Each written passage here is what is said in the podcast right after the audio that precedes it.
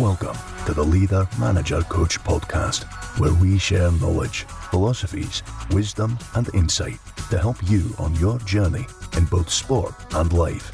Introducing your host, Rob Rowles. Hello and welcome to another edition of the Leader Manager Coach podcast. It's Rob Rowles welcoming you to another program. Now, in today's episode, I wanted to share some information that I essentially gleaned from an interview that a lady called Pippa Grange did. Now, Pippa Grange is a lady who used to work for the England uh, football team. She worked for the Football Association as the head of people and team development. And um, she was involved in uh, the elite, the elite game, and in that position. And she did an interview with the training ground guru, um, Simon Austin's um, post talks all about it, and um, there was so so many real quality things in there that, that Pippa talked about, and was such a valuable a valuable piece of information that I just wanted to share it, and I would encourage you to uh, have a look for, for Pippa's interview. Um, it is on another another platform, the Training Ground Guru, which is it does some great great stuff for people involved in the game. But even if you're not involved in the game, um, football itself, but you're involved in, as I say all the time on this podcast, if you're involved with people, if you're involved with organisations, if you're involved with leadership, and managing people and managing situations and gunning for success and aiming for, for, for, for, the creation of successful teams, then all of the information that we share on the podcast is, is completely relevant to, to your world. So, you know, have a look at our previous episodes, have a look at the information we share and um, fill your boots and enjoy it and share it. And, um, you know, it'd be, be, be great to uh, hear some some people who've said, "Yeah, I've used it and um, it's really helped in things that are outside the sphere of football. If it's inside the sphere of football, then all the better." But um, yeah, have, have, a listen. But I wanted to share some things from Pippa Grange's interview. Now, the very first thing, and this is a lesson I think for advertisers, and it's a lesson for people who are trying to get people's attention, because the the one of the the things that was so appealing to me was the um, was was at the beginning of the article when the title talked about the soul of the team. And in the interview, Pippa talked about working on the soul of the team. And I couldn't put it better myself. I couldn't find a better way of describing part of the work of a coach part of the work of a manager in even the main part as working on the soul of a team. Because if you, if you can, can, can encapsulate what it means to create a team and, and, and however you define a team, you know, whether that be a group of people with a common goal who have similar, same values, and, and, and, and structures that are in place, however you, you define it, how much more beautifully could you talk about it than something, a group of people with a soul? And she talked about her role as working on the soul of the team. And I thought, you know, what a beautiful way to describe a job. And any of you out there who are coaches, whether you're in a, a youth coach, you're in grassroots, you're in elite football, whatever sport you're in, whatever niche of, of, if you're in business, whatever you're in, you will understand what it means to work on the soul of a team. Because if you've got a divisive group of people who are pulling in an opposite in opposite directions or not in the same direction, you will understand what it means. So when you work on the soul of a team, you really are working on a unity project. You're working on cooperation. You're working on synergy. You're working on empathy. You're working on love, if you like. You're working on connection. You're working on relationships. You're working on two plus two equals seven.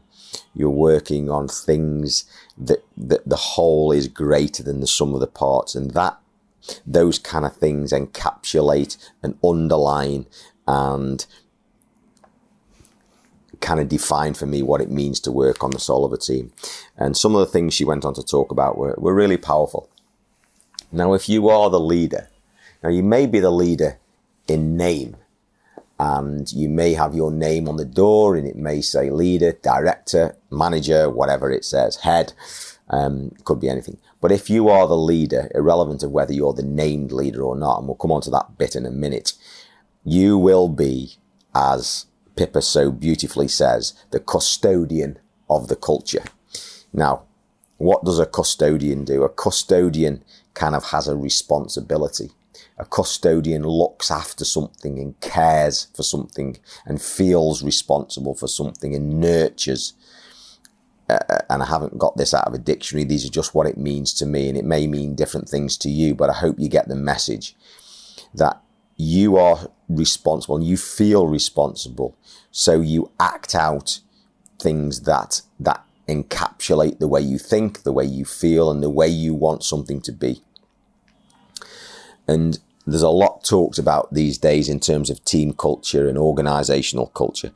And it means what something stands for, what something actually is, how it acts, how it responds, what the values are, what the methodologies are, what's important in that organization related to the vision, related to how things are achieved, relating to the relationships that exist, relating to the degree of harmony or disharmony, relating to the resolution of things and the forward movement and the categorization of events, all the kind of things that are involved in, in moving something forward. It's all about culture because culture invades everything. That's why people talk about it because it's such a, an important thing because if, if the culture is right, everything will be good. If the culture is wrong, everything will be bad. It's almost like the blood that flows through the system. You know, if we want to be be brutal about it. If you've got infective disease processes running through a r- running through a physiological being, that being will be in disharmony. It will be fighting. It will be trying to to shut things down. It will be on red alert. It will be using all its energy on solving problems. Whereas if that culture, if that bloodstream is clean, if it's full of good things, if it's full of good nutrients and it's full of healthy cells and everything is well looked after, um, the, the, the physiological environment will be a healthy, positive one. And so will it be in an organization if that culture is free flowing and clean. And as the leader, as the manager, as the head coach, whether I say, as I say, whether you've got your name or your business card or not, then you are the custodian of that culture and you live it, you breathe it, you act it, you are responsible for it. And that's how Pippa describes leadership. And I think it's another beautiful way of looking at leadership. And some of the questions that she was asked in the interview were really pertinent and and one of the things was about mental health. And she talked really eloquently in a number of areas. And one of the things she talked about was switching off whereby in elite sport in environments whereby people have to perform at a maximum level if they do not learn and understand how to switch on and switch off they will reach a point called burnout now, most people probably in the, you know, certainly in the um, in the environment of business or elite sport will understand what burnout is because you know the demands on people and the way the world is today the 24 hour tech revolution that we live in and, and the, the, the constancy and the information overload and the overwhelm and the, and the demands of life and sport and family and finance and relationships can often, often lead to overwhelm where we push ourselves and we pull ourselves and we demand of ourselves. And this overwhelm situation is such a common thing. And it's particularly pertinent and particularly common for, you know, A-type personalities who do get involved in elite sports, who push themselves, who expect great things of themselves and really, really, really get themselves in, into gear. And Pippa is saying if you do not learn to switch on and switch off, then you will not have enough rest, not have enough recuperation, certainly won't have enough sleep, and your performances will deteriorate, which adds more anxiety and more stress. Your relationships will deteriorate because you're not in the right frame of mind to to you know exponentially develop them. You're just in a in an anxious, half switched on mode, and um, she talks about that in great detail. I think that's absolutely phenomenal phenomenal advice for anybody, no matter whether you're in elite sport or or you're not. You know that ability to turn on and turn off. It, it's something that should be should be taught and talked about, so that when people come home, they learn to switch off, so that they and their relationships can be in a much better state, rather than being in that state whereby you're constantly in fight or flight mode, which really is a is a slow killer, as we all as we all know the next thing, the next learning thing that I wanted to share that, that, that Pippa talked about was something called the narrative. And the, the narrative is the story. It's just a word for how we often describe ourselves, how we describe our lives, and how we describe our place. And it, it's a, we've all got a self image. We all have this, have this self image that, that we, we, number one, we have it. Number one, it's given to us. Number one, it's earned. Number one, it, it's developed over time and it's a result of all the things that have happened to us in our lives. And we have a story that we tell ourselves, as Pippa talks about so eloquently, that, that, that backs this up. And very often, this narrative can be a negative in our lives because it's a story that we've accepted. It's a story that we use to rationalize and it's a story that often keeps us in places that we don't want to be. And uh, just as a little aside to this, I'll, I'll, I'll, kind of display a little bit of vulnerability here because I was thinking about this when I was listening to Pippa talk, and um, this goes back to a conversation I had in a previous podcast with somebody where we talked about success and we talked about achievement. And how many of you can relate to this, whereby you set goals, you work your backside off, to, to create success in whatever that is, whether whatever arena it is you're in. And it could be a big a big project or a small project. Um, but particularly if it's a big project, and you may well see the fruits of your labor after a year or 18 months or something along that line. And then, for some strange unknown reason, it destructs or it doesn't work or you, you fail to knock the nail in all the way. So it doesn't actually come to the actual fruition that you really want. It doesn't sustain. And when I look back at my own life, there were numerous, numerous examples, all in different areas of life, where I'd achieved things that I wanted to achieve, things had come to fruition, but they didn't and wouldn't and didn't seem to be able to maintain. And it was a pattern that I recognized, and it was almost like there's an image inside you, a deep seated psychological self image that doesn't allow you to be successful because you haven't got the self worth. You've got the self belief to get there, but you haven't got the self worth that allows you to be successful, to be wealthy, to be um, esteemed, whatever it is. And there was a pattern there. And unless you address the deep seated underlying issues, no matter how many times you try, you will get there again and you will fall down and be, be, and remove that success because your comfort level, your thermostat is set at a certain temperature. And unless you get your life back to that temperature, you will feel uncomfortable. So only by logically and, and, and on an emotional scale and on a psychological scale, getting your thermostat to a comfortable level where you think, okay, I can turn my thermostat up high because I believe I deserve it to be at that level in any aspect of life, whether that's relationships or it's business or it's sport.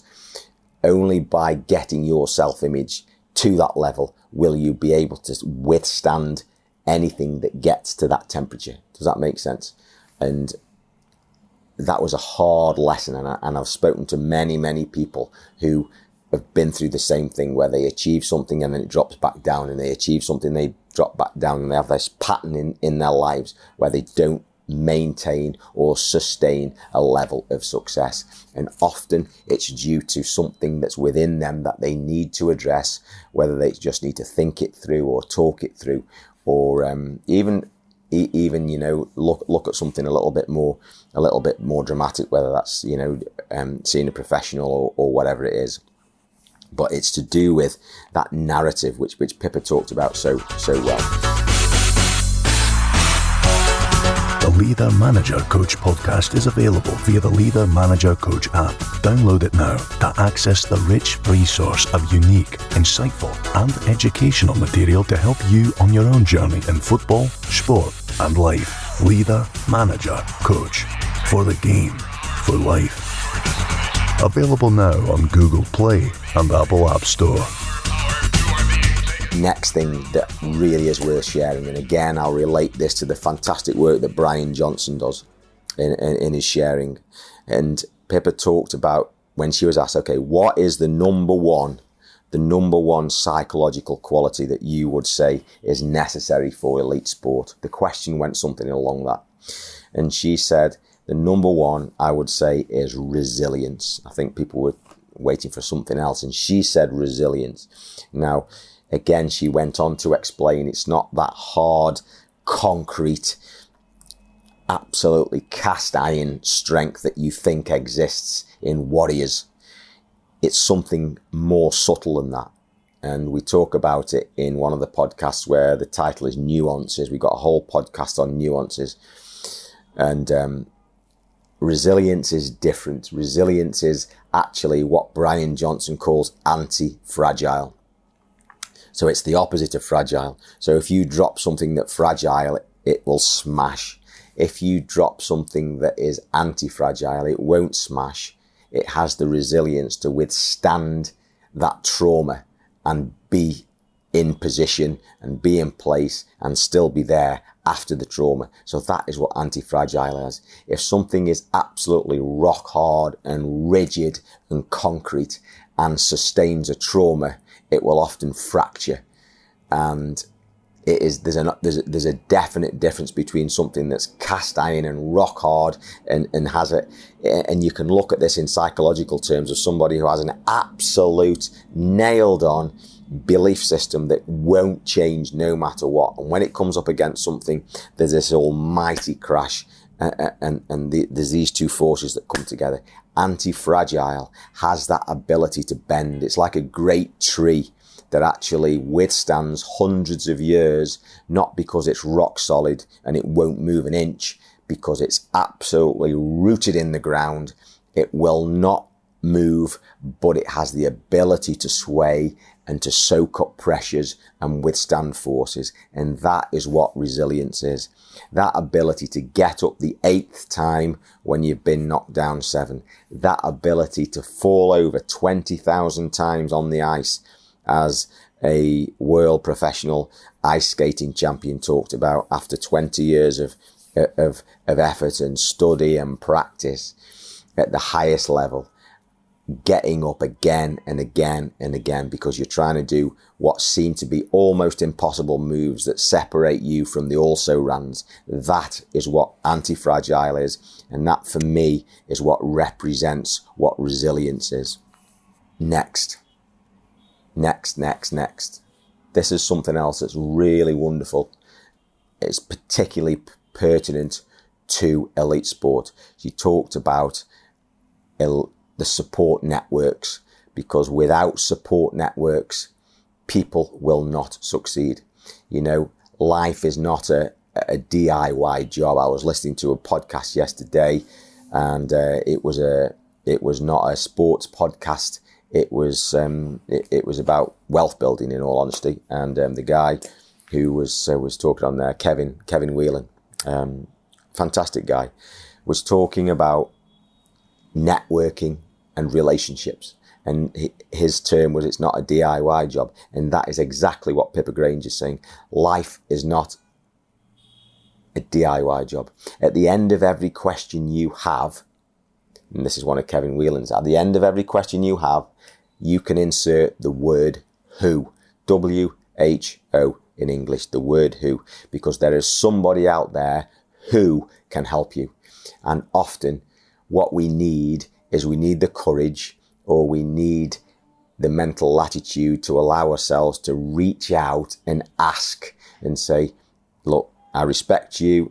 Um, this is a, a win-win situation and, and it's a give and take situation. But, you know, can we work together on something, whether it's an official joint venture partnership or it's a mastermind group in official terms, or it's an unofficial one where two people who just get on, who've got the same norms and values, maybe they're completely different, but their relationship works. You know, the strengths of one is, is, is the weakness of the other and, and vice versa. But these support networks need to be there because you can bet your bottom dollar, as Ryan Holiday talks about, absolutely 100% guaranteed, you and everybody else is are going to face immense challenges. You're going to be challenged. You're going to co- going to come up against things that really test your mettle, which will you will need to get through, get under, get over, get round, withstand, sit still, wake up the next day, go again, and you will need support networks of some kind, whether they're professional colleagues, whether they're family colleagues, of family relationships, loved ones, brothers, sisters, wives, husbands, all the rest of it. We all need other people and we need good people. And developing those relationships, again, as Jordan Peterson talks about, they're the things that are most important and will withstand and will still be here when the glory's gone. When the applause has died down, they will still be there. When when the when the tour's over and the medals have been handed out and they've been put in the bottom drawer, that relationship will still be in existence. And and you know you can you can rely on that this as a principle because when when you meet people that you worked with in the past and and they, they don't talk about the glories they don't talk about the hat tricks they don't talk about the great goals they don't talk about the victories they just talk about the good times that you had together. And, and that is the glue that kind of holds all this together. And without it, you can bet your bottom dollar that, that, that, there will be a lack of success. So that was the next brilliant point from, from Pippa support networks. And she talked about the next thing she went on to talk about, and I love this one, and I'm going to throw this one in. And she talked about all the, the stages that, that great teams go through um, because the question was, what's it like on match day what's it like on game day as you're leading up to the to, to the hour when, when kickoff comes and whether that's football or rugby or, or, or, a boxing match or whatever. And she talked about the different stages that people go through and the teams go through and the, the communications and then the quiet time two or three hours before. And then as we lead up to the actual event a few minutes before there's all the hugging and the backslapping and the physical contact. And she said, I absolutely love that. And she talked about how important that is and how it reinforces those relationships and, and that hugging and that, and that physical contact.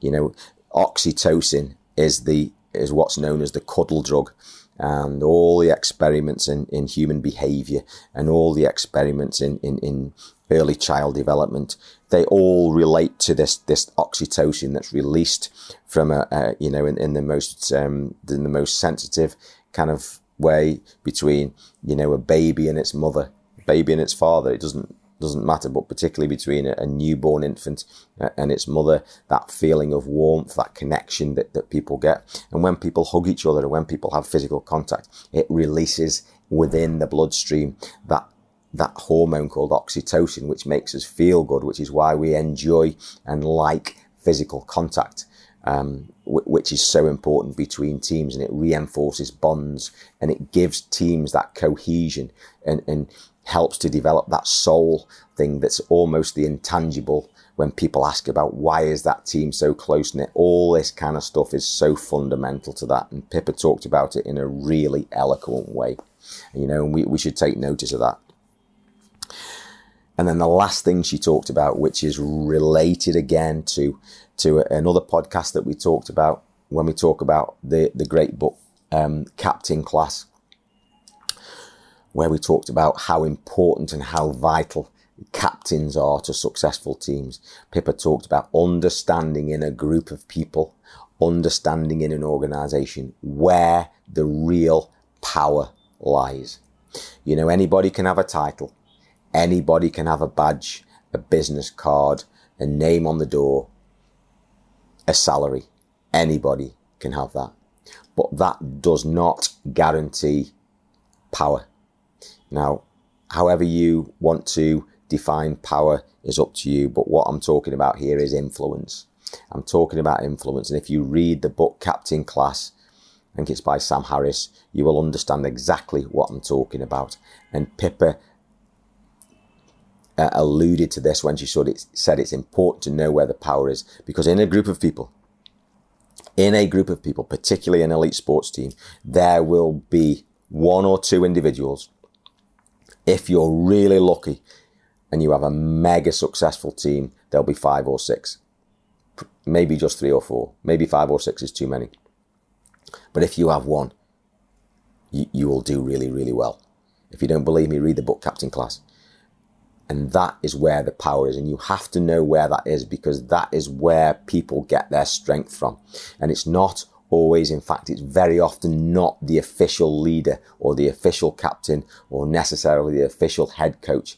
The power may come from somewhere else. And she talked about understanding where that power comes from and what the basis of that power is because it's important knowledge and it's and it's something that, that can really, really help a team. And um, just listening to um, somebody who's been really successful in the world of football, Andy Roxburgh was an excellent Scotland manager, who's now uh, technical director of a, of a the uh, AFC, the Asian Football Confederation. He talked about when he was Scotland manager how he just decided his team captain and he chose the quietest member of the group because he knew that that person had the character and that was where the real power was in the dressing room. It wasn't the noisy, forceful ones. It was the quiet, unassuming source of emanating power. And that is the person he chose. And that is exactly what Pippa Grange is talking about. And so for me, those were the major things from, from Pippa's, um, Pippa's interview. And I say, if you, if you really want to check it out, have a look on Training Ground Guru, but some great things in there. So the soul of a team, understanding as a leader that you are the custodian of the culture. You set the tone. You set the temperature. You know, understanding that people need to switch on and switch off. They cannot be on all the time. Having a real deep look into a narrative and, and, and, and perhaps assessing your own narrative and, and the narrative of other people and what's the narrative of the culture that you're in demonstrating and working on that anti-fragility and that resilience aspect in all in all in all aspects, whether that's an individual one as individual members of the team or the team as a whole. Understanding why people need that that physical contact to create that that those bonds within the within the team relationships. And again, understanding where the real basis of power is in a team and actually using that to create more and more success. So there we go. I hope you get something out of that, and I hope you can um, you can perhaps take a deep dive into it and have a look at Pippa's article, or just take a deep dive into one or two of those subjects, and um, maybe it will help to push your organisation to the next level. As always, if you uh, want to share anything, just let me know. It's www.robrowles.co.uk uh, or catch me on LinkedIn, Twitter, Facebook. Let me know. And um, as always, enjoy and profit. All right, catch you later. Bye bye.